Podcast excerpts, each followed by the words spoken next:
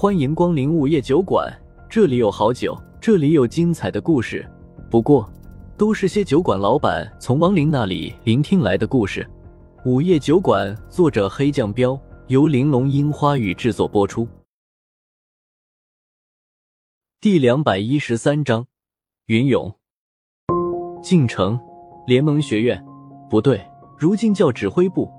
白三娘快步走到正在办公桌前低头思考的风正苏面前，轻声道：“事后传来消息了，如今的晋城已经跟三年前大不一样了。三年前晋城还只是一个小城，如今已经变成了一个超级大城。自从风正苏回来以后，就不断的有道修前来投奔，除了带来的那一千个正一门弟子，茅山、全真等八大道门的人都来了。”他们不但来了，还带来了所有的弟子和曾经占领的城池里的民众，所以晋城不得不扩张。好在晋城周围有不少空地，三年的时间就将整个晋城变成了一座可以容纳数千万人的超级大城。而且由于晋城四面环山，不用修建城墙，直接据天险守着就行了。风正苏没有让所有的道修都成为军士。而是精挑细选了八十万人，组成了一支强大的道军。经过三年的训练，半数以上的道军都达到了黄级高阶的实力。玄级道军三十万，地级统领八万，天级统领总共两万。只是达到天级高阶实力的人数比较有限，不到一千人。那些天级顶峰、随时可以渡劫的高手更加稀少，总共还不到百人。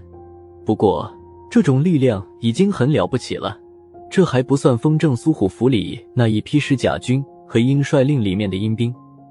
三年来，风正苏带着这支大军横扫了晋城周围的二十座城池，把所有的恶妖和魔族都清除干净了。不过，正如三年前老道长说的那样，魔族中真的诞生了一个超级大魔头，成为了魔帝。魔帝一出世。就将所有的恶妖和魔族召集在了一起，现在统称为魔族。魔族也祸害了不少地方，占领了整个西北部，除了一小部分人幸运的逃了出来，数千万人都死在了残忍的魔族手中。现在唯一反抗魔族的力量，就是风正苏带领的道军了。前些日子，斥候打探到消息，魔族要来攻打晋城了，决定先灭掉风正苏的道军。听到白三娘的话，风正苏连忙收回思绪，问道：“怎么说？”魔族集结了三百万大军，三天后就会到达乌城。白三娘面色凝重的道。风正苏皱了皱眉头，问：“魔帝来了吗？”白三娘摇摇头：“没有，魔族这次并没有倾巢而出，不过来了五个恶妖王，五个魔王。这是来了一半啊。”风正苏手指敲了下桌子，魔族那边总共有十大妖王和十大魔王，在魔帝的帮助下，他们都顺利度过了天劫，实力已经超过了天级。但是风正苏这边，除了他自己，至今还没有人渡天劫。倒不是他们不敢渡劫，而是风正苏拦着没让。一是考虑到渡劫的风险太大了，在没有百分百的把握下。风正苏不想让他们陨落在天劫中，他决定把那两颗圣莲莲子炼化完了以后，再让那些随时能渡劫的高手开始渡劫。只要炼化了两颗圣莲莲子，风正苏就有把握在渡劫的时候护住他们了。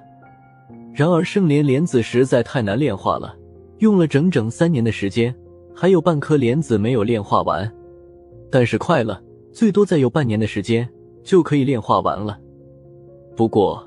风正苏这边也有着其他天级以上的力量，除了霸王灵师，还有茅山派的那具银甲师。白三娘眉头蹙了下，道：“听说妖王和魔王不但实力达到了天级以上，身上还有魔帝亲自给他们炼制的法宝，只靠霸王灵师和银甲师，怕是不行。”风正苏道：“没事，我可以出手。你现在已经是总统领了。”哪能随便亲自动手啊？要不你就让我渡劫吧，我有八成的把握能成功。白三娘担心的道。风正苏盯着白三娘道：“没有十成的把握，就不能渡劫。我不想任何人因为天劫陨落，特别是你。”可是，没有可是。白三娘还想说点什么，但直接被风正苏打断了。白三娘只好叹了一口气道：“哎，也不知道小小他们这会儿在哪里。要是有他在，我们很多人就可以渡劫了。”莫小小的能力就是医疗和暂时提升别人的实力，这绝对是渡劫最有效的能力。风正苏一体这个就皱眉：“我扛旗人的消息都传出去三年了，小小没道理不知道。我怀疑他也在无量山。”说起来。道盟中天级以上的力量并不少，比魔族多了去了。可是老道长说过，道盟中那些天级以上的力量都去无量山了。老道长说无量山是帮助自己的力量，可是三年来无量山压根儿就没来过一个人。风正苏恨不得直接冲到无量山去一探究竟。白三娘有些无奈的道：“还有李水儿他们，不知道是不是也在无量山。”风正苏道：“算了，暂时先不指望他们了。虽然来找我的人很多，但是也有很多并没有来。